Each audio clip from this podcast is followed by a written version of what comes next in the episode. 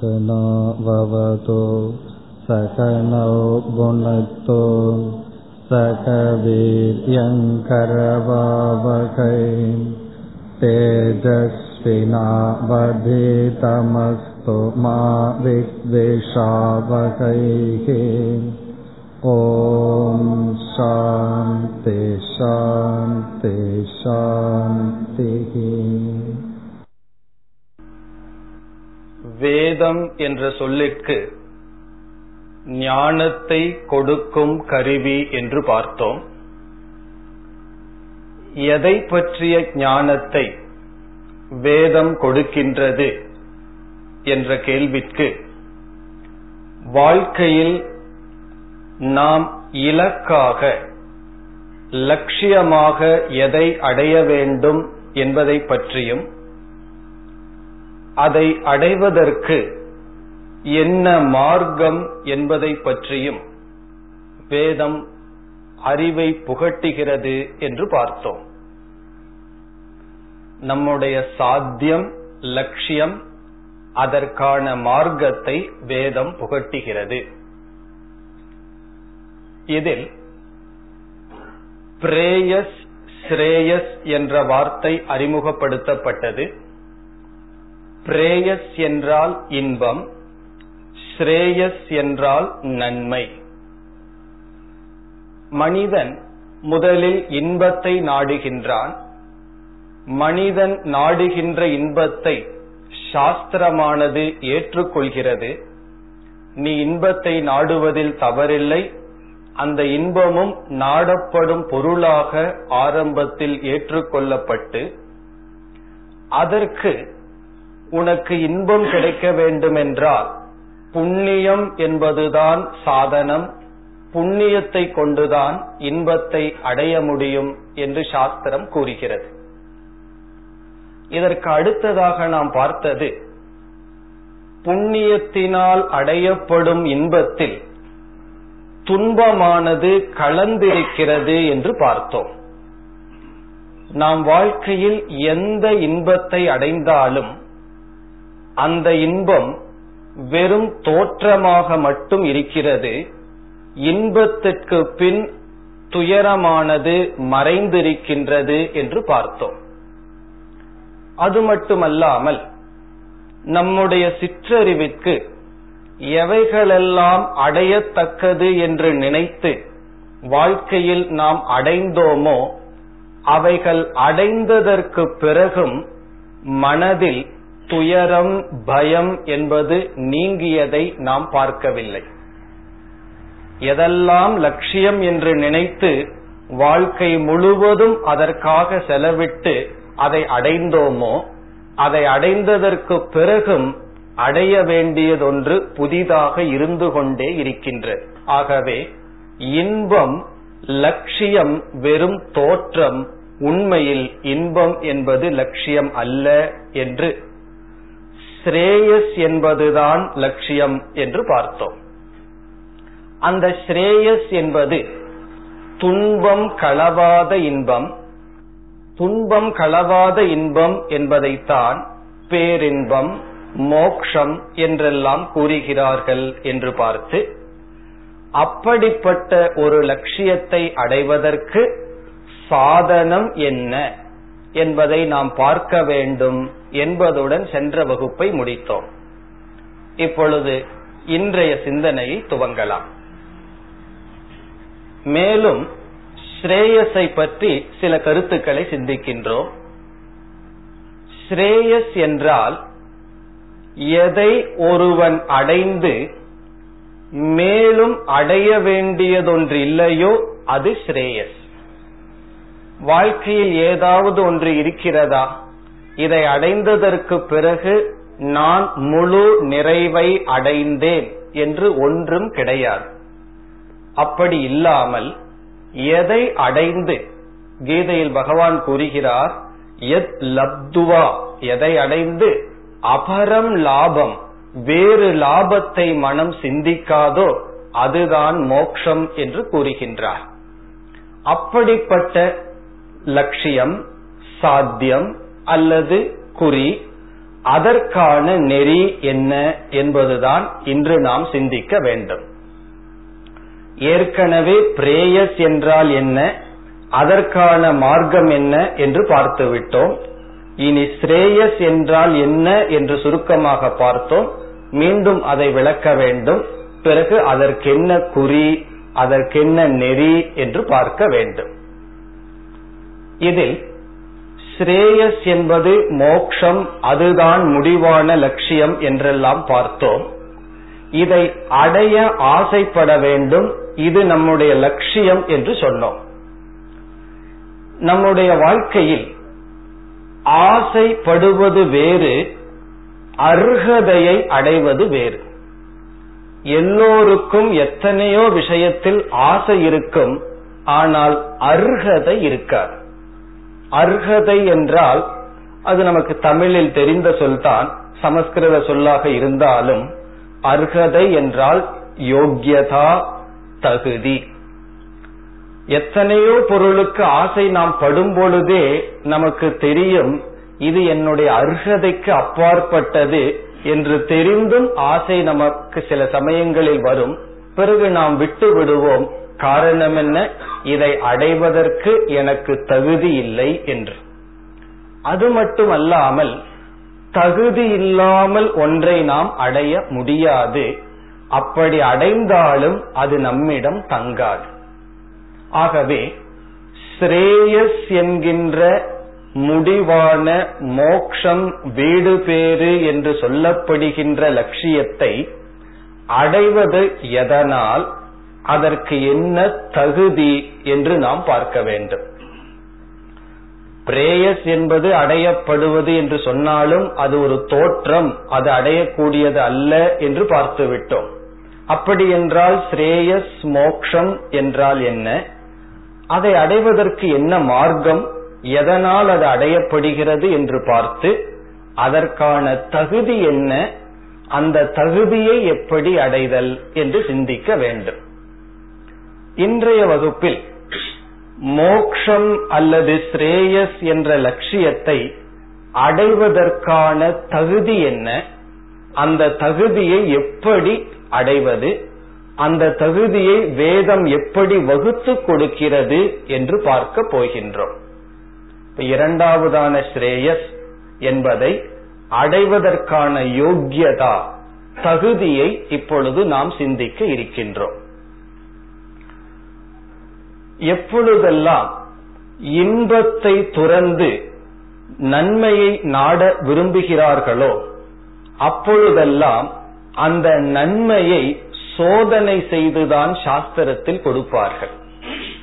Prayers என்பது வேதம், ஸ்ரேயஸ் என்பது வேதாந்தம், வேதத்தினுடைய கடைசி பகுதி. அதற்கு வர வேண்டும் என்றால் எப்பொழுதும் சோதனையுடன் தான் அது கொடுக்கப்படுகிறது.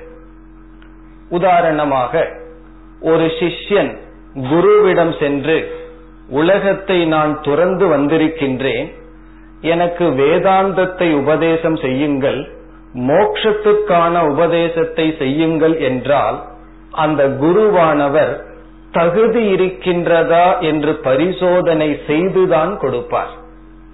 தகுதி இல்லாமல் கொடுக்க மாட்டார். காரணம், தகுதி இல்லாமல் கொடுத்தால் அந்த அறிவானது அவருக்கு பிரயோஜனப்படாது. வேதாந்தம் மட்டுமல்ல, எதுவுமே தகுதி இல்லாமல் கொடுக்க கூடாது. அது கொடுக்க கூடாது என்பது கொடுப்பவர்களுடைய தவறு கிடையாது, வாங்குபவர்கள் தகுதி இல்லை என்றால் கொடுக்க கூடாது. அவ்விதம் பிரேயஸை விட்டு ஸ்ரேயஸை வருபவர்களுக்கு, மோட்சத்துக்கு வருபவர்களுக்கு தகுதி என்ன என்று நாம் இப்பொழுது சிந்திக்க வேண்டும். முதலில் ஒரு சிறு கதையை பார்க்கலாம். ஒரு சிஷ்யனானவன் ஒரு குருவிடம் சென்று, நான் உலகத்தை துறந்து வந்துள்ளேன், நீங்கள் என்னை சிஷ்யனாக எடுத்துக்கொண்டு மோட்சத்திற்கான உபதேசத்தை செய்யுங்கள் என்று சொல்கின்றார். அப்பொழுது அந்த குரு சொல்கின்றார், இது கடினமான பாதை, நீ மீண்டும் திரும்பி சென்றுவிடு என்றெல்லாம் சொல்கிறார். அப்பொழுது சிஷ்யன் சொல்கின்றான், நான் அனைத்தையும் துறந்து வந்து விட்டேன், திரும்பி நான் செல்ல மாட்டேன், உங்களிடம் தான் இருப்பேன் என்று சொல்கின்றார். அப்ப குரு சொல்றார், நான் மிக மிக கடினமான சோதனை வைக்க இருக்கின்றேன், உன்னால் தேர்ச்சி பெற முடியாது, சென்று விடு என்றெல்லாம் சொல்ல, சிஷ்யன் அடம் பிடிக்க, சரி நீ இருந்து விடு, சில நாட்களில் உன்னை போல் இனியொருவன் வந்தால் உங்கள் இருவரை வைத்துக்கொண்டு நான் ஒரு பயிற்சி வைக்கின்றேன், நான் ஒரு சோதனை வைக்கின்றேன் என்று சொல்கிறார். பிறகு அதே போல கொஞ்ச நாள்ல இனியொரு சிஷ்யன் வருகின்றார். பிறகு இவர் வந்து சோதனை வைக்கின்றார். அதாவது மோட்சத்தை அடைய, இன்பத்தை துறந்து முக்தியை அடைய, இறைவனை அடைய தகுதி இருக்கின்றதா என்ற சோதனை. அவர் என்ன சோதனை வைக்கின்றார்? இரண்டு சிஷ்யர்களையும் அழைத்து, இரண்டு பேருக்கும் சதுரங்கம் ஆடத் தெரியுமா என்று தெரிந்து கொள்கின்றார். சதுரங்கம்னா செஸ், இருவரும் நன்கு விளையாடுவார்கள். அவர் வைக்கின்ற சோதனை என்னவென்றால், நீங்கள் இருவரும் சதுரங்கம் ஆட வேண்டும், யார் வெற்றி பெறுகிறார்களோ அவர்கள் பக்கத்தில் ஒரு வாளை, கத்தியை வைத்து தோல்வி அடைந்தவர்கள் உடைய தலையை சீவ வேண்டும். இதுதான் அவருடைய நிபந்தனை. யார் வெற்றி பெறுகிறார்களோ அவர்கள் தோற்றவர்களுடைய கழுத்தை வெட்டிவிட வேண்டும். சிஷ்யன் சொல்கின்றான், நாங்கள் எதற்காக வந்தோம், நீங்கள் என்ன சோதனை வைக்கிறீர்கள் என்று. குரு சொன்னார், நான் முதல்லயே சொன்ன கடினமாக இருக்கும், இதை ஏற்றுக்கொண்டுதான் ஆக வேண்டும் என்ற நிர்பந்தனை செய்து விடுகிறார். பிறகு இருவருக்கும் விளையாட்டு ஆரம்பம் ஆகின்றது. அதில் ஒவ்வொருவரும் பயந்து கொள்கிறார்கள், தோற்றுவிட்டால் தலை சென்றுவிடும். ஆகவே இருவரும் மிக மிக சிந்தித்து திறமையுடன் விளையாடுகிறார்கள். அதில் ஒருவன் வெற்றியை அடையும் வாய்ப்பை அடைகின்றான். ஒருவர் ரொம்ப சிந்திச்சு வெற்றி அடைகின்ற நிலைக்கு வருகின்றான். அப்பொழுது இனி ஒருவனுடைய கையானது நடுங்குகின்றது. காரணம் என்ன? அவன் தோற்க போறான். தோற்றவுடன் இவன் ஆசிரமத்துக்குள்ள போகணும், ஆசிரமத்துக்குள்ள போகணும்னா குருவினுடைய கட்டளையை நிறைவேற்ற வேண்டும், அவனுடைய கழுத்தானது வெட்டப்பட வேண்டும். இதை அவன் கவனிக்கின்றான். வெற்றி வாய்ப்பில் இருப்பவன் அதை கவனித்து, பிறகு இவனுக்குள் கருணை என்ற ஒரு பாவனை தோன்றுகிறது. சிந்திக்கின்றான், சரி நம்முடைய வாழ்க்கையை தியாகம் செய்வோம், அவன் ஆசிரமத்திற்குள் நுழையட்டும் என்று வேண்டுமென்றே தோல்வியை தழுவது போல் விளையாடுகிறார். பிறகு இறுதியில் என்ன ஏற்படுகிறது? இவர் வெற்றி வாய்ப்புக்கு சென்று தானே தோல்வியை தழுவும் சமயத்தில், தோல்வி வருவதற்கு முன் குருவானவர் விளையாட்டை நிறுத்தி இவரை எடுத்துக் கொள்கின்றார். நீ தகுதியானவன் என்று எடுத்துக் கொள்கின்றார். அதற்கு குரு கொடுக்கிற லட்சணம் என்னவென்றால், இந்த வாழ்க்கைக்கு வருபவர்களிடம் நான் 3 குணம் இருக்கின்றதா என்று சோதனை செய்ய விரும்புகின்றேன். ஒன்று, கூர்மையான அறிவு, அறிவு திறன் இருக்க வேண்டும். இரண்டாவது, துணிவு இருக்க வேண்டும். சிலருக்கு அறிவு இருக்கும், பயம் இருக்கும், துணிவே இருக்காது. மூன்றாவது, தியாகம். அறிவு, துணிவு, தியாகம். இந்த தியாகம் என்பது அறிவு, துணிவு இதிலிருந்து வர வேண்டும். தோற்ற நிலைக்கு சென்றவனுக்கு பயம் வந்தது, இறந்து விடுவேனோ என்ற பயம் வந்தது. அதே சமயத்தில் அறிவும் இல்லை, அதே சமயத்தில் துணிவும் இல்லை, தியாகமும் இல்லை. ஆனால் இவனிடம் அறிவிருந்தது, துணிவிருந்தது. என்ன துணிவுனா, தான் இறப்பதற்கு தயாராக இருந்தான். அது ஒரு பெரிய துணிவு. யார் இறப்பதற்கு தயாராகிறார்களோ அதுதான் உயர்ந்த துணிவு. பிறகு தியாகம் இருந்தது. இப்ப சந்நியாசம், தியாகம் எதிலிருந்து வர வேண்டும்? அறிவிலிருந்தும் துணிவிலிருந்தும் வர வேண்டியது தியாகமே தவிர மற்றதிலிருந்து வருவது தியாகம் அல்ல. அது மசான வைராகியம் என்றெல்லாம் சாஸ்திரத்தில் கூறுவார்கள். இந்த கதை எதை குறிக்கிறது என்றால், சில தகுதிகள் நம்முடைய மனதில் இருந்தால்தான், சில நல்ல குணங்கள் நம்முடைய மனதில் இருந்தால்தான் நாம் ஸ்ரேயஸ் என்கின்ற லட்சியத்தை அடைய முடியும்.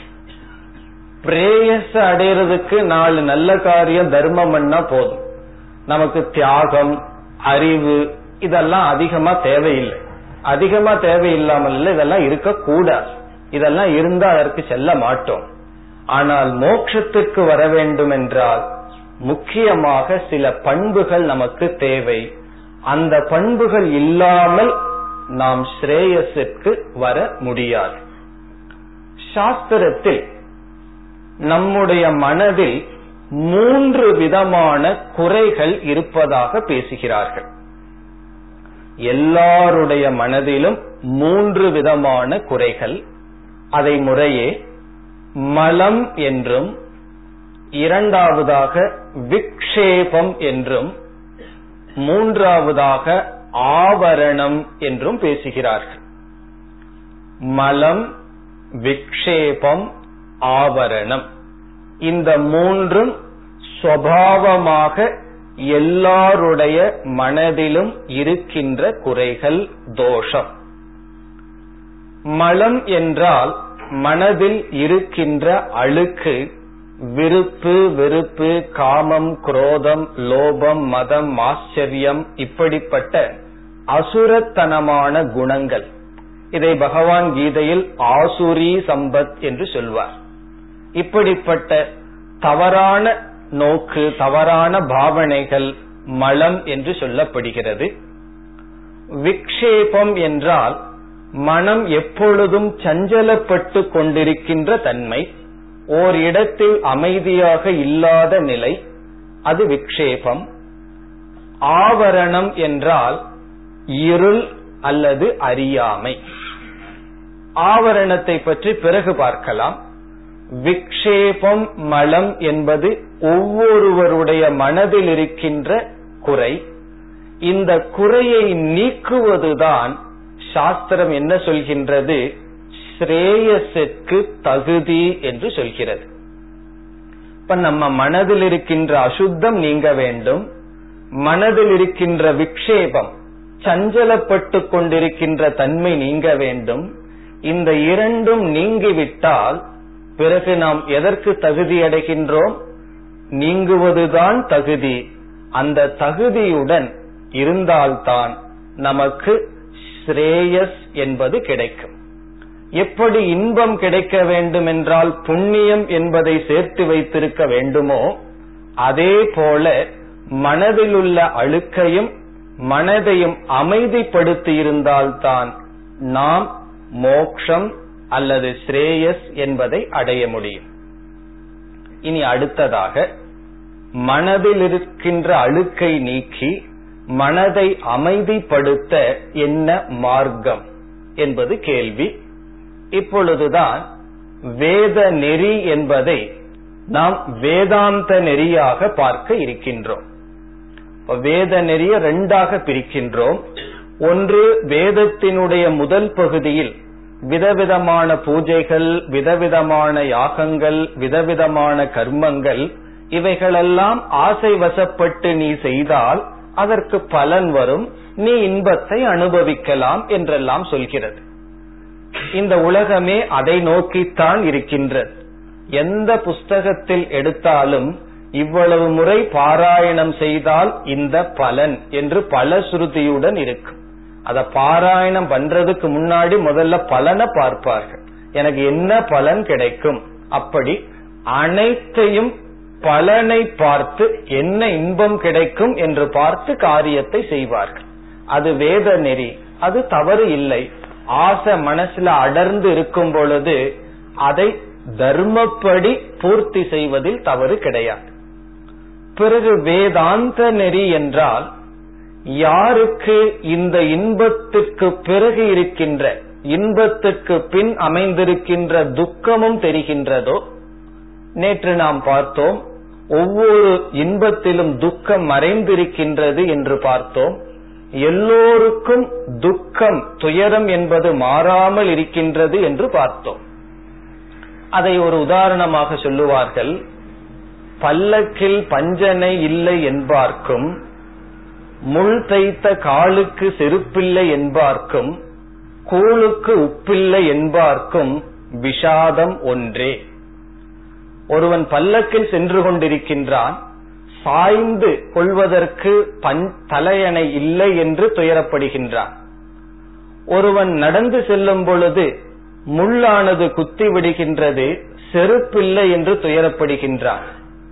ஒருவனுக்கு கூழ் இருக்கின்றது, அந்த கூழுக்கு உப்பு குறைவாக இருக்கின்றது என்று துயரப்படுகின்றான்.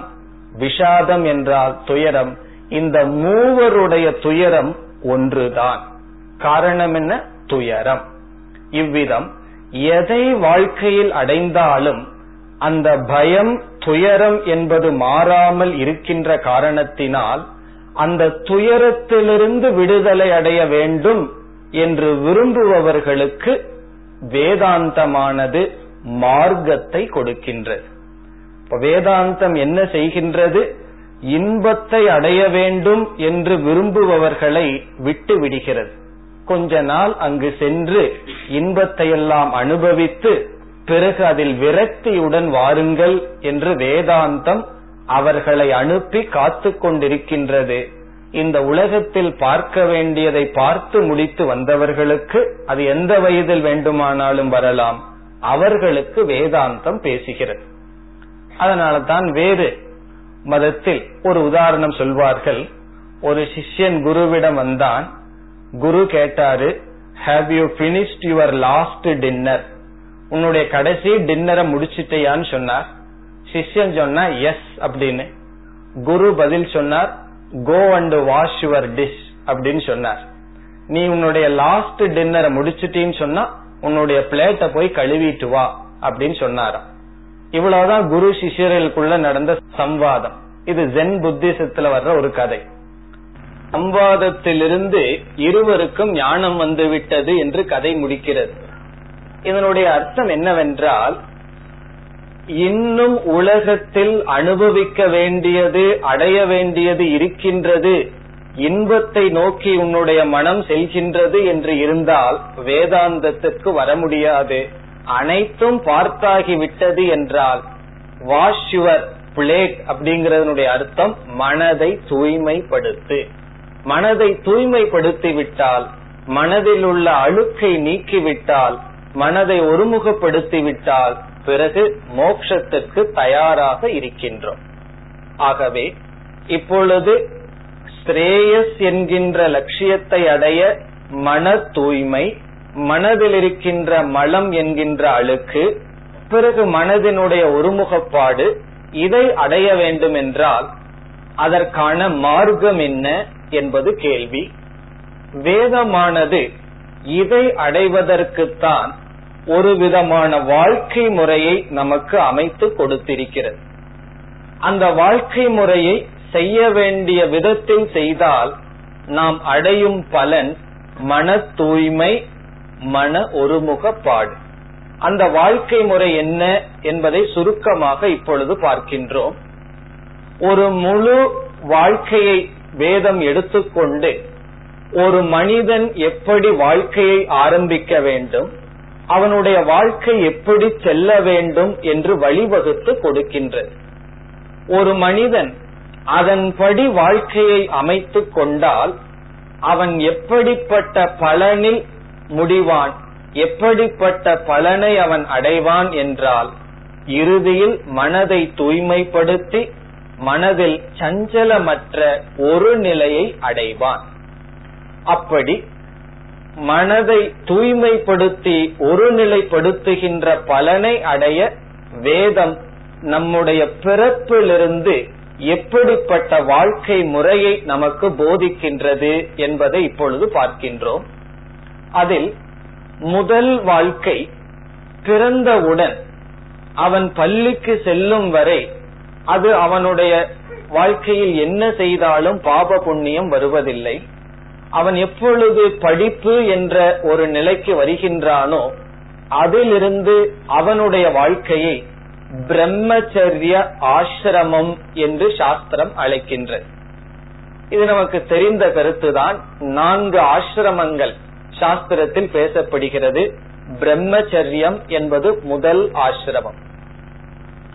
ஆசிரமம் என்றால் இங்கு வாழ்க்கை முறை, ஸ்டேஜ் ஆஃப் லைஃப், வாழ்க்கையினுடைய ஸ்டேஜ், படிகள். இதில் வேதம் என்ன சொல்கின்றது? படிப்பு என்பது முதலில் படிப்பை ஒருவன் ஆரம்பிக்கும் பொழுது அவனுக்கு என்ன கடமைகள், அவன் என்ன செய்ய வேண்டும், என்ன செய்யக்கூடாது என்று சாஸ்திரமானது வகுத்து கொடுக்கிறது. அதில் ஸ்வாத்யாயக, படிக்கின்ற காலத்தில் என்ன கடமை, படிக்கின்ற காலத்தில் எதை இருக்க முடியும், படிப்பை தவிர வேறு ஒன்றும் இருக்கக்கூடாது. ஆகவே முதலில் மனிதனுடைய வாழ்க்கையை பார்த்து வேதம் என்ன சொல்கிறது? படிக்கின்ற காலத்தில் படிப்புக்கு ஏற்ற சில விதிமுறைகளை வகுத்து கொடுக்கின்றது. நாம் படித்து அறிவை வளர்த்த வேண்டும் என்றால் ஆடம்பரமாகவும் போகத்திலும் வேறு செயலிலும் ஈடுபட்டிருக்க கூடாது. ஆகவே இன்பங்கள் துறக்கப்பட்டு, போகங்கள் துறக்கப்பட்டு, படிப்பு மட்டும் இருக்க வேண்டும் என்பது முதல் உபதேசம் சாஸ்திரத்தில். இப்பொழுது இருக்கின்ற படிப்பானது என்ன சொல்வார்கள்? Modern education that how to read but not what to read என்று சொல்வார்கள். இப்பெல்லாம் கல்வி முறைகள் எப்படி படிக்கணுங்கிற அறிவை கொடுத்தது, எதை படிக்க வேண்டும் என்ற அறிவை கொடுக்கவில்லை. இப்பொழுது இருக்கின்ற கல்வி முறைகள் எப்படி பொருளை சம்பாதிக்க வேண்டும் என்று சொல்கிறது, எப்படி அதை செலவிட வேண்டும் என்ற ஞானத்தை கொடுக்கவில்லை. பொருளை எப்படி ஈட்டணுங்கிறது ஞானம், அதை விட முக்கியம் அதை எப்படி பயன்படுத்தணுங்கிற ஞானம். எப்படி படிக்கணுங்கிறது ஒரு ஞானம், எதை படிக்க வேண்டும் என்பது இனி ஒரு ஞானம். ஆகவே சிறு வயதில் நாம் படிப்பு என்பது தர்ம சாஸ்திரம்தான், சாஸ்திரம் முக்கியமாக சொல்கிறது. இப்ப குழந்தைகளுக்கு நம்ம எதை கொடுக்கணும் சொன்னா, படிப்பறிவோடு நல்ல ஒழுக்கங்களை விதையாக குழந்தைகளுக்கு விதைக்க வேண்டும். அந்த ஒழுக்கங்கள் எப்படி விதைப்பதுன்னு சொன்னா, அது வாயால் விதைக்க முடியாது, அதன்படி பெற்றோர்கள் இருப்பதனால் தான் அந்த குழந்தையினுடைய மனதில் அது பதியும். மீண்டும் ஒன்று சொல்வார்கள், குழந்தையானது எதை தாய் தந்தை சொல்கிறார்களோ அதை புரிந்து கொள்ளாது, எதை செய்கிறார்களோ அதை புரிந்து கொள்ளும் என்று சொல்வார்கள். அவ்விதம் முதலில் வாழ்க்கை எப்படி வாழ வேண்டும் என்ற ஒரு நியதியை, இந்த உலகத்தை எப்படி பயன்படுத்த வேண்டும் என்ற அறிவை சேர்த்து பிரம்மச்சரிய ஆசிரமத்தில் ஒருவன் கடைபிடிக்க வேண்டும். அவ்விதம் இப்படிப்பட்ட அறிவுடன் அடுத்த ஆசிரமத்திற்கு ஒருவன் வருகின்றான். அது கிரகஸ்த ஆசிரமம், இல்லறத்திற்கு ஒருவன் வருகின்றான். இப்ப இல்லறத்திற்கு வரும் பொழுது எப்படிப்பட்ட ஞானத்துடன் வருகின்றான்? இந்த உலகத்தில் எது லட்சியம், எது சாதனை, எது சாத்தியம் என்ற ஞானத்துடன் வருகின்றான். அந்த ஞானத்துடன் வந்தவனுக்கு சாஸ்திரமானது முக்கியமாக 3 கடமைகள் இல்லறத்தில் இருப்பவர்களுக்கு சொல்கிறது. இதெல்லாம் எதற்கு பார்க்கிறோம்னு சொன்னா, ஒரு மனிதனுடைய வாழ்க்கை இவ்விதம் படிப்படியாக நடந்து சென்றால்தான் அவன் அடைய வேண்டிய மன தூய்மையும் மன ஒருமுகப்பாடும் அடைய முடியும். இதெல்லாம் ஒரே நாள்ல வர்றதல்ல. இன்னைக்கு நாம வகுப்பு கேட்டு போய் நாளை காலையிலிருந்து நான் கோபப்பட மாட்டேன்னு எல்லாம் முடிவு பண்ண முடியாது. இன்னைக்கு முடிவு பண்ணோம்னா 10 வருஷத்துக்கு அப்புறம் நடக்கலாம். சில நல்ல குணங்கள் வேணும்னு இன்னைக்கு விரும்பினா முயற்சியினால் தான் அது அடையப்படும். ஆகவே சாஸ்திரம் பிறந்ததிலிருந்து மனிதனுடைய வாழ்க்கை முறையை வகுத்து கொடுக்கின்றது. அதுதான் வேதாந்த நெறி மார்க்கம். இப்ப இல்லறத்தில் இருப்பவர்களுக்கு வந்தால் சாஸ்திரம் கொடுக்கின்ற 3 கடமைகள் என்னவென்றால், யக்ஞம், தானம், தபக என்ற கடமைகள். இப்ப இல்லறத்தில் இருக்கவங்க என்ன செய்யணும்னா இந்த 3 செய்ய வேண்டும். ஒன்று யக்ஞம், 2வது தானம், 3வது தபம். ஒவ்வொன்றாக பார்த்தால் யஜ்ஞம் என்றால் இறை வழிபாடு. ஒவ்வொரு மனிதனுடைய வாழ்க்கையும் இறைவனுடைய வழிபாட்டுடன் தான் துவங்க வேண்டும். காலம் இல்லை என்று ஒருவர் கூறினால் அது ஸ்ரத்தை இல்லை என்பதற்கு வேறு சொல். இப்ப யாராவது ஒன்னு சொல்லி எனக்கு டைம் இல்லை அப்படின்னு சொன்னா அதனுடைய அர்த்தம் என்னன்னு சொன்னா எனக்கு அந்த அளவுக்கு அதுல ஸ்ரத்தை இல்லை அப்படின்னு அர்த்தம். அதை சொல்வதற்கு கஷ்டப்பட்டு தான் டைம் இல்லை அப்படின்னு நாம் சொல்கின்றோம். ஆகவே ஒரு மனிதனுடைய வாழ்க்கையில் முக்கிய கடமை என்னவென்றால் யஜ்ஞம், இறை வழிபாடு. இதெல்லாம் கர்மயோகத்தில் அதிகமாக பேசப்படும். பஞ்சமகா யஜ்ஞங்கள் என்றெல்லாம் பேசப்படும். இப்ப இல்லறத்துக்கு நம்ம சென்று விட்டால் இறை வழிபாடு அது அவரவர்களுடைய மன நிலைக்கு ஏற்ப, சூழ்நிலைக்கு ஏற்ப ஏதோ ஒரு விதத்தில் இறைவனை வழிபடுகின்றோம். நம்ம வீட்டிலிருந்தும் வழிபடலாம், கோயிலுக்கு சென்றோ அல்லது ஏதோ ஒரு விதத்தில் இறை வழிபாட்டுடன் நம்முடைய வாழ்க்கை அமைவது யஜ்ஞம். இந்த யஜ்ஞத்துல நல்ல நூல்களை படிப்பதும் ஒரு விதமான யஜ்ஞமாக இருக்கின்றது. யஜ்ஞம் என்றால் பூஜை. பிறகு இல்லறத்தில் இருப்பவர்களுக்கு இரண்டாவது கடமை தானம் என்பது. சாஸ்திரமானது இல்லறத்தில் இருப்பவர்கள் பொருளை ஈட்டலாம், பொருளை ஈட்ட வேண்டும் என்று விதிக்கின்றது. அந்த பொருளை தனக்கென்று மட்டும் பயன்படுத்தி இருக்கக்கூடாது, மற்றவர்களிடம் பகிர்ந்து கொள்ள வேண்டும் என்று சொல்கிறது.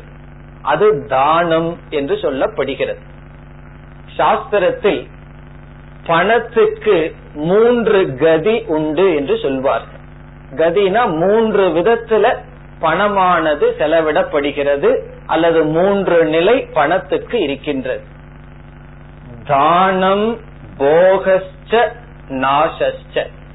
ஒன்று தானம், பணத்தை தானத்துக்கு பயன்படுத்தலாம், அல்லது போகம், நம்முடைய போகத்துக்கு பயன்படுத்தலாம்.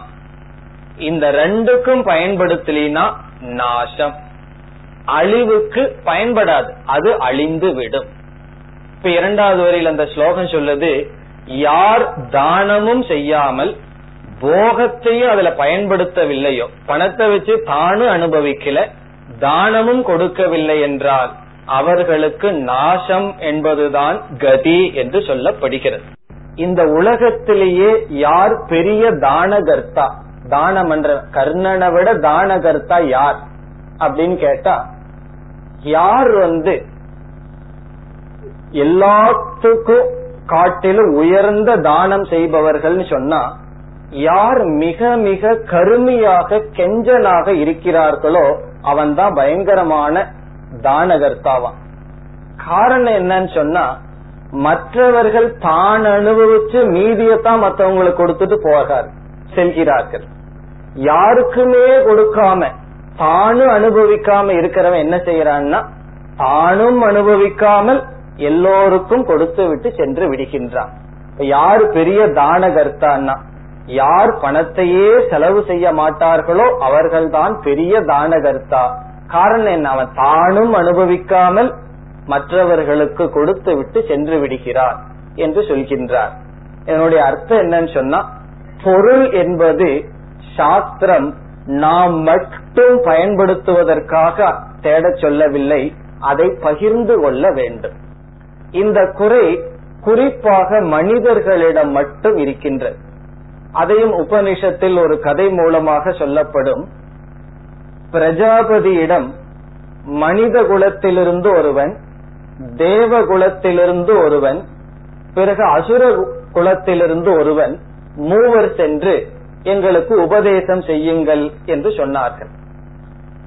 அவர் குருவானவர் தா என்ற ஒரு வார்த்தையை 3 முறை சொன்னார்.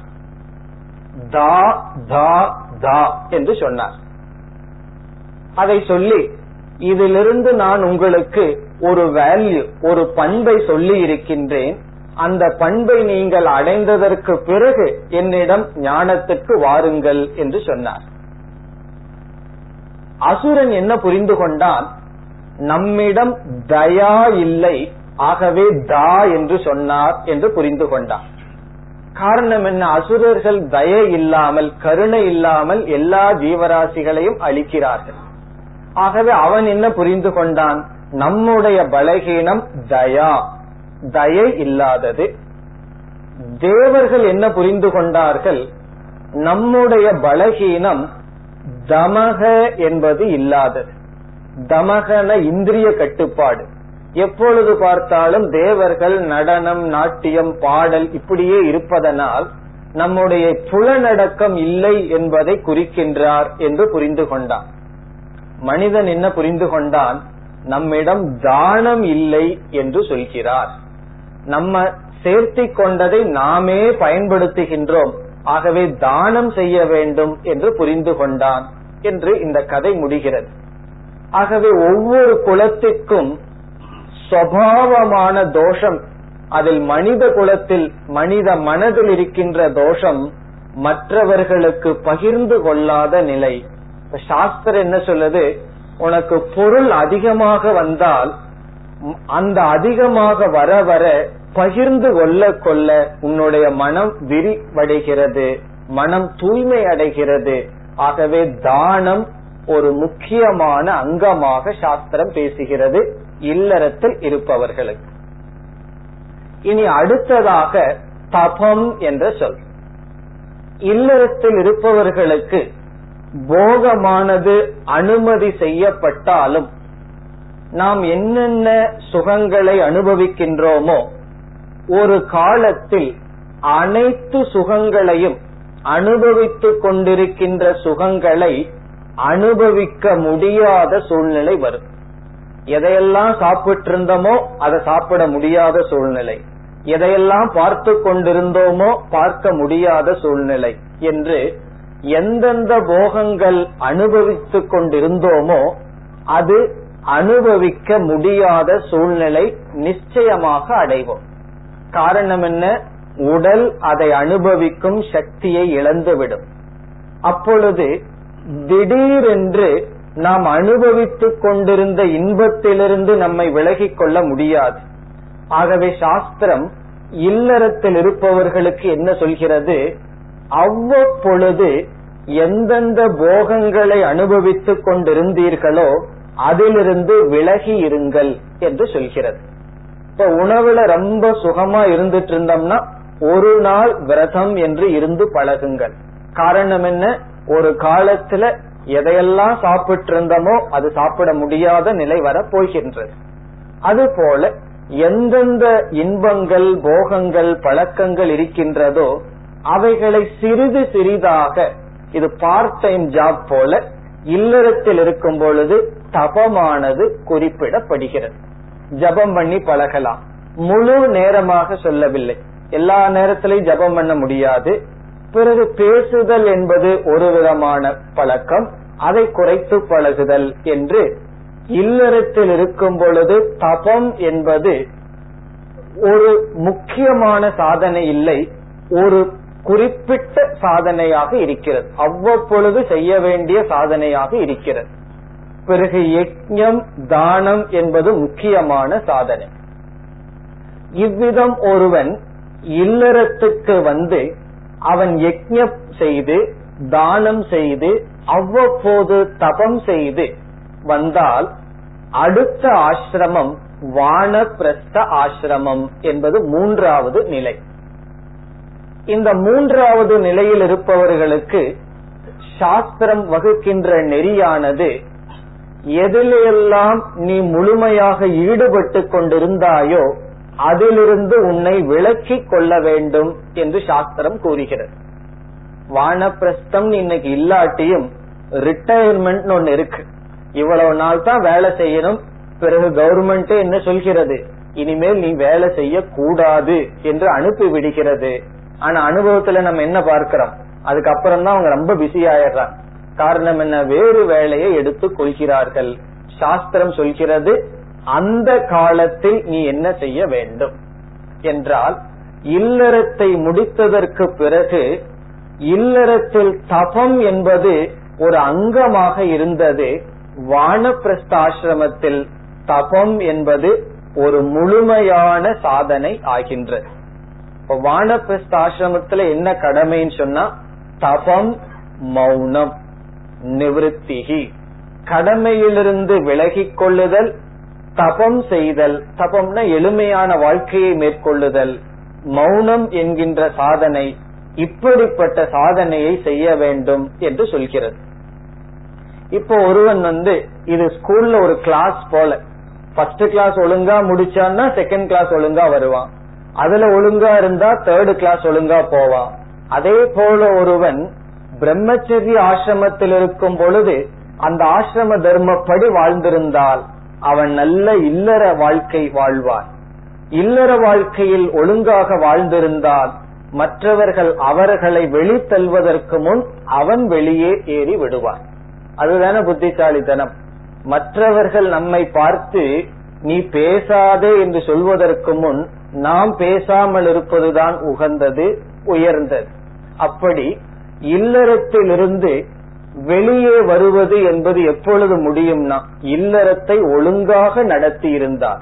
அப்படி இல்ல அப்படின்னு சொன்னா வெளியே வர்ற ஸ்டேஜ்ல நம்ம உள்ளேயே இருக்க, உள்ளே இருப்பவர்கள் வெளியே தள்ள, வெளியே வர முடியாமல் உள்ளே செல்ல என்ன நடக்கும்னா போராட்டம். அது உடலளவில் உள்ள அளவில் போராட்டம் நடக்கின்றது. ஆகவே தேர்ட் ஸ்டேஜ் என்னன்னு சொன்னா சாஸ்திரம் நமக்கு கடமைகளை கொடுத்து நாமளே கடமைகளிலிருந்து விலகி கொள்ள வேண்டும். அதுல முக்கியமான காரியம் என்னன்னா தபம் என்று சொல்லப்படுகிறது. பிறகு அடுத்ததாக சந்நியாச ஆசிரமம் என்று வருகிறது. அந்த சந்நியாச ஆசிரமத்தில் ஞானம் பிரதானமான சாதனை. ஞானம் சொன்ன மோட்சத்தை அடைவதற்கான ஞானம், அதை பற்றி நாம் நாளை சிந்திக்க இருக்கின்றோம். எப்படிப்பட்ட ஞானம், ஈஸ்வரனுக்கும் ஜீவனுக்கு என்ன ஞானம் எல்லாம் சாஸ்திரத்துல பேசுது என்பதெல்லாம். இதில் இந்த ஞானத்தை ஒருவன் எந்த ஸ்டேஜ், பிரம்மச்சரியாசிரமம், இல்லறத்தில் இருப்பது, பிறகு வானப்பிரஸ்தம், எந்த நிலையில் வேண்டுமானாலும் பயிலலாம். இதை பற்றி பிறகு பார்ப்போம். இந்த வாழ்க்கை முறையைத்தான் சாஸ்திரம் நெறி என்று சொல்கின்றது. நெறி என்றால் ஒவ்வொருவரும் அவரவர்கள் எந்த ஸ்டேஜ், எந்த நிலையில் இருக்கிறார்களோ அந்த நிலையில் இப்படிப்பட்ட கர்மத்தை, கடமைகளை செய்தால் அவர்கள் அதனுடைய பலனாக அடையப்படுவது மன தூய்மை. இந்த மன தூய்மைங்கிறது அவ்வளவு சுலபமாக வராது. நம்முடைய கடமைகளை முறையாக செய்வதாலும் அதற்கு பிறகு சாஸ்திரத்தில் குறிப்பாக சில சாதனைகள் பேசப்படுகிறது, பக்தி முதலிய சாதனைகள் பேசப்படுகிறது. அதனால் தான் மன தூய்மை, மன ஒருமுகப்பாடு என்கின்ற பக்குவம் நமக்கு வருகின்றது. இதில் மன தூய்மை என்றால் மனதில் விருப்பு வெறுப்பு, பொறாமை, இப்படிப்பட்ட அழுக்குகள் இருக்கின்றன. இப்படிப்பட்ட அழுக்குகளுடனும் பிறகு எப்பொழுது பார்த்தாலும் மனம் சஞ்சலப்பட்டு கொண்டும் இருக்கின்றது. இப்படிப்பட்ட மனம் என்ற கருவியை கொண்டு மோக்ஷம் என்கின்ற லட்சியத்தை நாம் அடைய முடியாது. சாஸ்திரம் கூறுகின்றது இந்த மனம்தான் நம்முடைய துயரத்துக்கும் காரணம், நம்முடைய மோக்ஷத்துக்கும் காரணம். மனமேவ மனுஷ்யானாம் பந்த மோக்ஷயோகோ காரணம். பந்தத்துக்கும் மோக்ஷத்துக்கும் கருவியாக இருப்பது மனம். அதனால மனதை அழிப்பதனால் மோட்சம் அல்ல, மனதை செம்மைப்படுத்துவதனால் தான் மோட்சமானது அடையப்படுகிறது. மனமது செம்மையானால் மந்திரம் ஜபிக்க வேண்டாம் என்று சொல்வார்கள். அதனுடைய அர்த்தம் என்ன தெரியுமோ, மந்திரம் ஜபி அப்படின்னு அர்த்தம். மந்திரம் எப்பொழுது ஜபிக்க வேண்டாம், மனம் செம்மையானால். அந்த செம்மையாகும் வரை மந்திரம் ஜபிக்க வேண்டும் என்பது அதனுடைய வாக்கியத்தினுடைய பொருள். ஆகவே மனதை செம்மைப்படுத்துவது என்பது வாழ்க்கையில் மிக மிக மிக கடினமான காரியம். எதை வேண்டுமானாலும் மாற்றி அமைத்து விடலாம், ஆனால் மனதில் இருக்கின்ற இந்த அழுக்கை நீக்குவது அவ்வளவு சுலபம் அல்ல. இப்ப கோயிலுக்கு நம்ம போகணும்னு சொன்னா உடல்ல கொஞ்சம் தூய்மையா இருந்துட்டு போயிடலாம், மனசு தூய்மையா இருந்தாலும் இல்லாட்டியும் போலாம், அந்த காரியங்களை செய்யலாம், இன்பங்களை அடையலாம், புண்ணியத்தை அடையலாம். ஆனா சாஸ்திரத்துக்குள்ள வந்தவுடன், சாஸ்திரம்னா இந்த இடத்துல வேதாந்தத்துக்கு வந்தவுடன், வேதாந்த என்ன சொல்லுது, இருக்கிற மனநிலையில் நீ என்னை பயன்படுத்த முடியாது, மனதை மாற்ற வேண்டும், குணங்களை மாற்ற வேண்டும் என்று சொல்கிறது. அதனாலதான் அவ்வளவு சுலபமா யாரும் வேதாந்தத்துக்கு வர்றதில்லை. வந்தவுடனே என்ன சொல்கின்றது, உன்னுடைய குணங்கள் மாற்றப்பட வேண்டும், நீ பார்க்கின்ற விதம், உன்னுடைய சுபாவத்தில் மாற்றம் தேவை, மனதில் இருக்கின்ற அழுக்குகள் நீங்க வேண்டும் என்று சொல்கிறது. நம்முடைய சுபாவத்தை மாற்றுவது அப்படிங்கிறது மிக மிக கடினம். இதுல நம்ம முயற்சி செய்தால் பல சமயங்களில் தோல்வியை அடைவோம். கண்டிப்பா ஒரே நாள்ல வெற்றி பெற முடியாது. என்ன முயற்சி செய்து பார்க்கலாம். ஒருவருக்கு கோபம் என்பது சுபாவமாக இருந்தால் அதை மாற்றுவதற்கு முயற்சி செய்தால் பல சமயங்களில் தோல்வியை நாம் அடைவோம். இப்ப நாம் தோல்வியை அடைந்தால் பிறகு நம்முடைய மனமானது என்ன நிலை ஏற்படும், தி வெக்ஸ் ஆகும் என்று சொல்வார்கள், சோர்ந்து போகும். அப்பொழுது மனதிற்கு ஒரு ஊக்கத்தை ஊட்ட வேண்டும். அந்த ஊக்கத்தை ஊட்டி மீண்டும் மீண்டும் இந்த பயிற்சியில் வெற்றி பெற வேண்டும் என்றால் அடுத்ததாக சாஸ்திரம் பக்தி என்ற சாதனையை சொல்கின்றது. இப்ப இதுவரைக்கும் நம்ம பார்த்தது செயலில், அதை கர்மயோகம் என்று அழைக்கின்றோம். கர்மயோகம் என்றால் அவரவர்கள் எந்தெந்த நிலையில் இருக்கிறார்களோ, இங்கு நிலைன்னு சொன்னா பிரம்மச்சரியாசிரமம், கிரகஸ்தாசிரமம், வானப்பிரஸ்தாசிரமம் என்று இருக்கிறார்களோ, அந்தந்த நிலையில் அவரவர்கள் சாஸ்திரத்தில் சொன்ன கடமைகளை ஒழுங்காக செய்தனர். அப்படி செய்து வர வரவே நமக்கு மனதில் தூய்மையானது ஏற்படும். பிறகு மனதினுடைய குணத்தை மாற்ற முடியவில்லை என்றால் இறைவன் மீது இருக்கின்ற பக்தி என்கின்ற பாவனையினால் நம்முடைய மன தூய்மையை அடைவோம், சோர்விலிருந்து விடுதலை அடைவோம். நமக்கு தோல்வி வரும் பொழுது நம்பிக்கையாக, ஒருவரிடம் நம்பிக்கை இருந்தால்தான் தோல்வியிலிருந்து மீண்டும் முயற்சி செய்து நாம் வெற்றிக்கு வருவோம். நமக்கு நம்பிக்கைக்கு பாத்திரமாக யாருமே இல்லை என்றால், நாம் நம்புவதற்கு யாருமே இல்லை என்றால் அவர்கள் துவண்டு விடுவார்கள், தோல்வியிலிருந்து மீண்டும் முயற்சி செய்து வரமாட்டார்கள். அந்த பக்தி என்றால் நம்முடைய தோல்வியோடு நின்று விடாமல் முயற்சி செய்ய உறுதுணையாக இருக்கின்ற தெய்வ நம்பிக்கை. பக்திக்கு சில பேர் என்ன நினைக்கிறார்கள், ஒவ்வொரு விதமான பூஜைகள் அல்லது ஒவ்வொரு விதமான பங்கன் இருக்கும். இப்ப விநாயகர் சதுர்த்தி அன்னைக்கு மோதகம் பண்ணி சாப்பிட்டா தன்னை ஒரு பெரிய பக்தர்கள் நினைக்கிறார்கள். இப்படி பக்தி என்பது சடங்குகளை செய்வது பக்தி என்று நினைக்கிறார்கள். அது தவறு கிடையாது, ஆரம்பத்தில் அப்படி இருக்கட்டும். ஆனால் பக்தியினுடைய லட்சணம் என்னவென்றால், நம்முடைய குணத்தை மாற்றும் பொழுது, வாழ்க்கையில் விதவிதமான சூழ்நிலைகளை சந்திக்கும் பொழுது நம்முடைய மனதில் வருகின்ற சோர்விலிருந்து விடுதலை அடைய வேண்டும் என்றால் இறைவன் என்று ஒருவன் இருக்கின்றார், அவருடைய அனுகிரகத்தினால் என்னுடைய முயற்சியினால் மீண்டும் வெற்றி அடைவேன் என்ற நம்பிக்கைதான் பக்தி. ஆகவே சாஸ்திரம் பக்தியை மிக மிக அவசியமாக சொல்கிறது. இப்ப நீங்கள் தியான பயிற்சி செய்து வருகிறீர்கள், பல நாள் பயிற்சி செய்தும் மனம் அமைதி அடையவில்லையே என்றால் அதற்கு பல காரணங்கள் இருக்கலாம். அதில் ஒரு காரணம் இறைவன் மீது நமக்கு முழு நம்பிக்கை இல்லாதது. அந்த தியானத்தை பக்தி என்ற உணர்வுடன் செய்ய வேண்டும். அது ஒரு தெராபி போலையோ அல்லது ஏதோ மனசு ஒரு கருவி இருக்கு, அதை நான் வெறும் பண்படுத்துறேன்னு சொல்லி அந்த பக்தி ரசத்தை கொண்டு வராமல் தியானம் செய்தால் அதற்கான பலன் இருக்கின்றது. ஆனால் அதற்காலம் அதிகமாக பிடிக்கும். ஒவ்வொரு தோல்வியிலும் இறைவன் மீது இருக்கின்ற பக்தியினால் தான் நாம் வெற்றியை அடைய முடியும். ஆகவே மன அமைதிக்கும் மன தூய்மைக்கும் பக்தி என்பது சாதனமாக பேசப்படுகிறது. பகவான் கீதையில பக்தியை விதவிதமா பயன்படுத்தலான்னு சொல்றார். இன்பத்தை அடையறக்கு சில பக்தர்கள் என்னிடம் வருகிறார்கள் சொல்றார். ஆனால் மோட்சத்தை அடைய பக்தி என்றால் அது எதற்காக? நம்முடைய மன தூய்மைக்காக பக்தி செலுத்துதல். இங்கு பக்தி என்றால் இறைவன் மீது இருக்கின்ற நம்பிக்கை. இவ்விதம் கர்மயோகம் பக்தி யோகம் என்கின்ற இரண்டு மார்க்கம். அதுதான் இவ்வளவு காலம் நாம் பேசிய கருத்தினுடைய சாரம். கர்மயோகம் பக்தி யோகம் என்ற மார்க்கத்தினால் நம்முடைய மனதில் எதை அடைகின்றோம்? மன தூய்மையை அடைகின்றோம். மன ஒருமுகப்பாட்டை நாம் அடைகின்றோம்.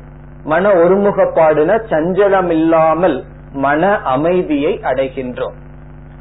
நம்முடைய வாழ்க்கை முறையை பார்த்தால் முதலில் தர்மா தர்ம ஞானத்தை அடைய வேண்டும்னு வேதம் சொல்கிறது. இல்லறத்தில் தர்மத்தை கடைபிடித்து வாழ்கின்ற வாழ்க்கை. பிறகு வானப்பிரஸ்த ஆசிரமத்திற்கு வந்துவிட்டால் உடலளவில் செயல்களை குறைத்து உள்ளத்தளவில் செயல்கள் அதிகரிக்கின்றன. ஜபம் மௌனம் முதலியவைகள் அதிகரிக்கின்றன. இவ்விதம் நம்முடைய முழு வாழ்க்கையே இந்த உலகத்திற்குள் வந்து உலகத்தை பயன்படுத்தி உலகத்திலிருந்து விலகி வருதல்.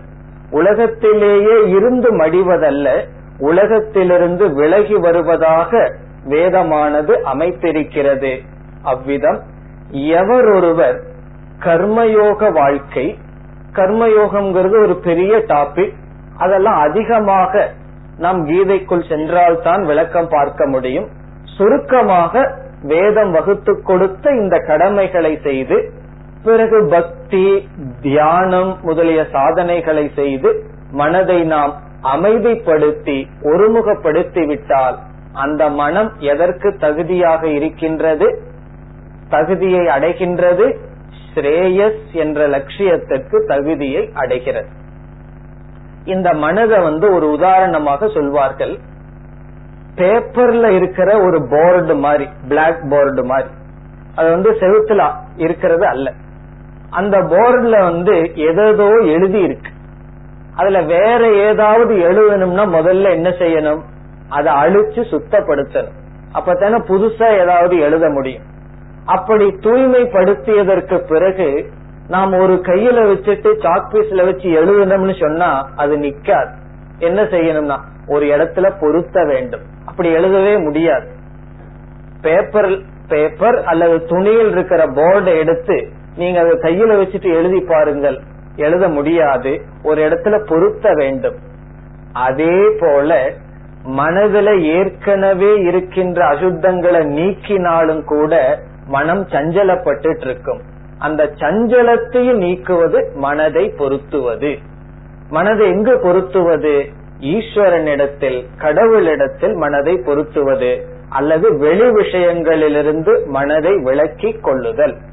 இந்த இரண்டும் செய்தால்தான் நாம் எதற்கு தகுதி அடைகின்றோம்? இன்னும் ஸ்ரேயஸ அடையல, ஸ்ரேயஸுக்கு தகுதியை அடைகின்றோம். இந்த தகுதி அடைகிறது தான் மிக மிக கடினம். ஸ்ரேயஸ அடைகிறது மிக மிக சுலபம். என்னைக்குமே பிரிப்பரேஷன் தான் ரொம்ப லேட் ஆகும். அந்த ஆக்சுவல் சாதனைங்கிறது ரொம்ப குறைவு. சாப்பிடுறது போல பசி அப்படிங்கறத நீக்கணும்னு சொன்னா என்ன செய்யணும்? உணவை உட்கொள்ள வேண்டும். சில பேர் 3 நிமிஷத்துல சாப்பிட்டு முடித்து விடுவார்கள். அந்த பிரிப்பரேஷன் எவ்வளவு நேரம் ஆகும்னா 3 மணி நேரம் அதுக்கு ஆகும். அதே போல இறைவன் அடையிறதுங்கிறது ரொம்ப சுலபம். காரணம் என்னன்னா எங்காவது ஒரு மூலையில இருந்தாருன்னா ரொம்ப கஷ்டம் அங்க போய் அடையணும். எல்லா இடத்துலயும் இருக்காரு. எந்த இடத்துல இருக்காரோ அந்த இடத்துலயே நம்ம கடைசியில இறைவனை பார்க்க போறோம். பிறகு எது கஷ்டம்னு சொன்னா அந்த ஸ்ரேயஸ் என்ற அந்த இறைவனை அடைதல், அல்லது மோட்சத்தை அடைதல், அல்லது துக்கத்திலிருந்து விடுதலை அடைதல்.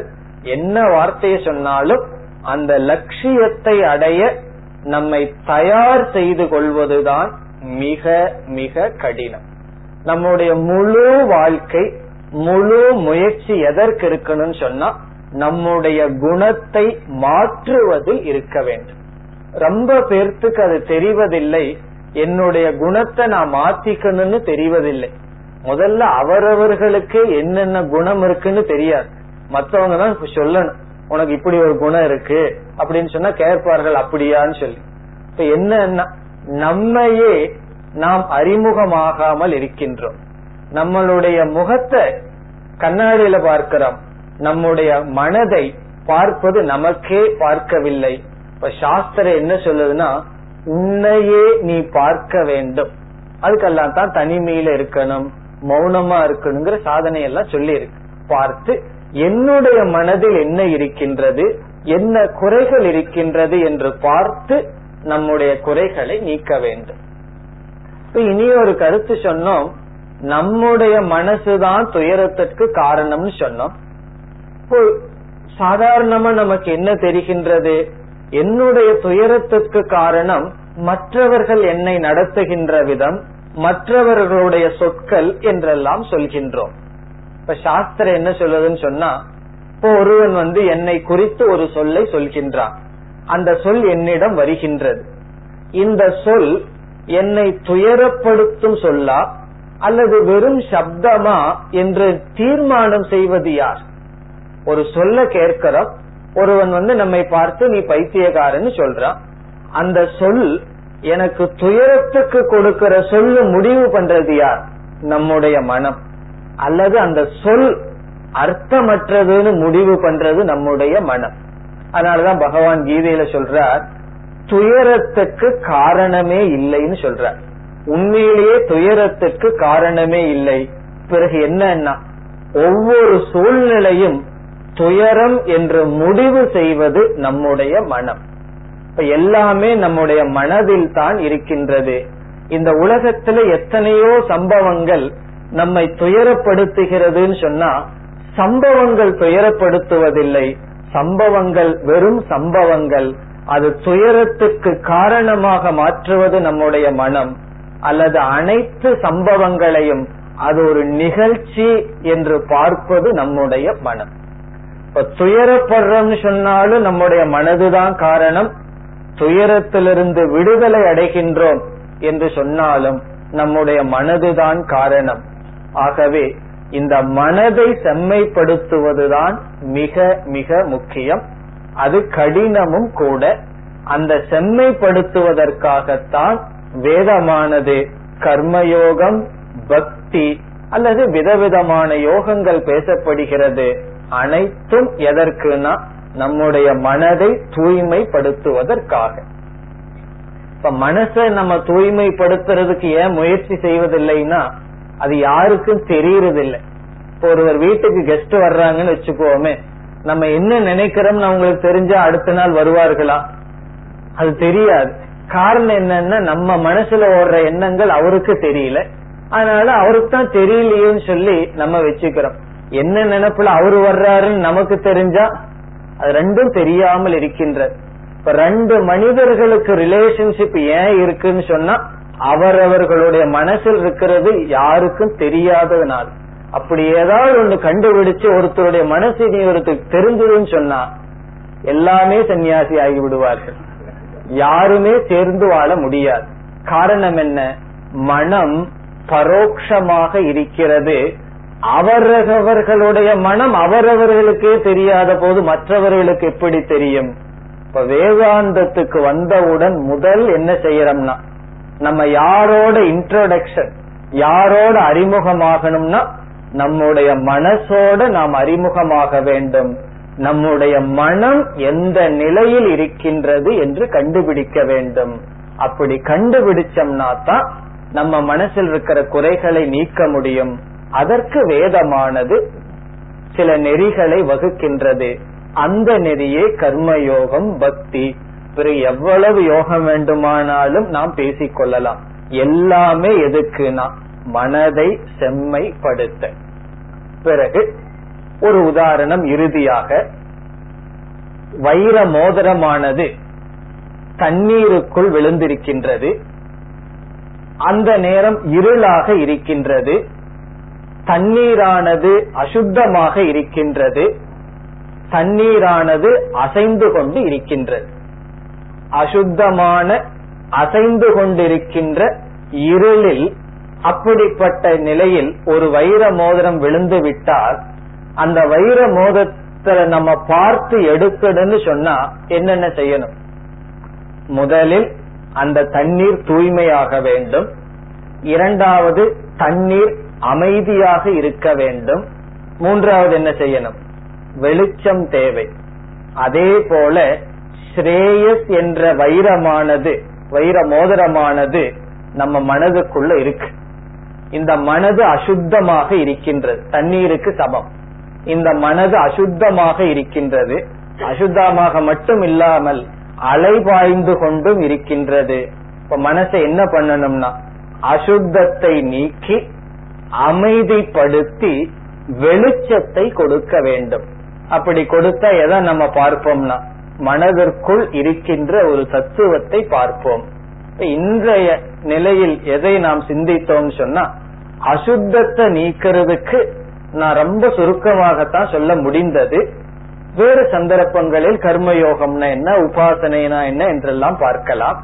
கர்மயோகம் உபாசனை என்ற விதத்தில் மனதை தூய்மைப்படுத்தி அமைதிப்படுத்தினால் பிறகு இனி ஒரு காரியம் பாக்கி இருக்கு, ஞானம் அல்லது வெளிச்சம். அந்த வெளிச்சம்ங்கிறத கொடுத்தோம்னா அந்த உள்ள இருக்கிற மோதிரம் போல ஸ்ரேயஸ் என்பது அடையப்படும். அந்த ஞானம் என்றால் என்ன, எப்படிப்பட்ட அறிவினால் இந்த மோட்சம் அடையப்படுகிறது என்பதை நாம் நாளை சிந்திக்கலாம்.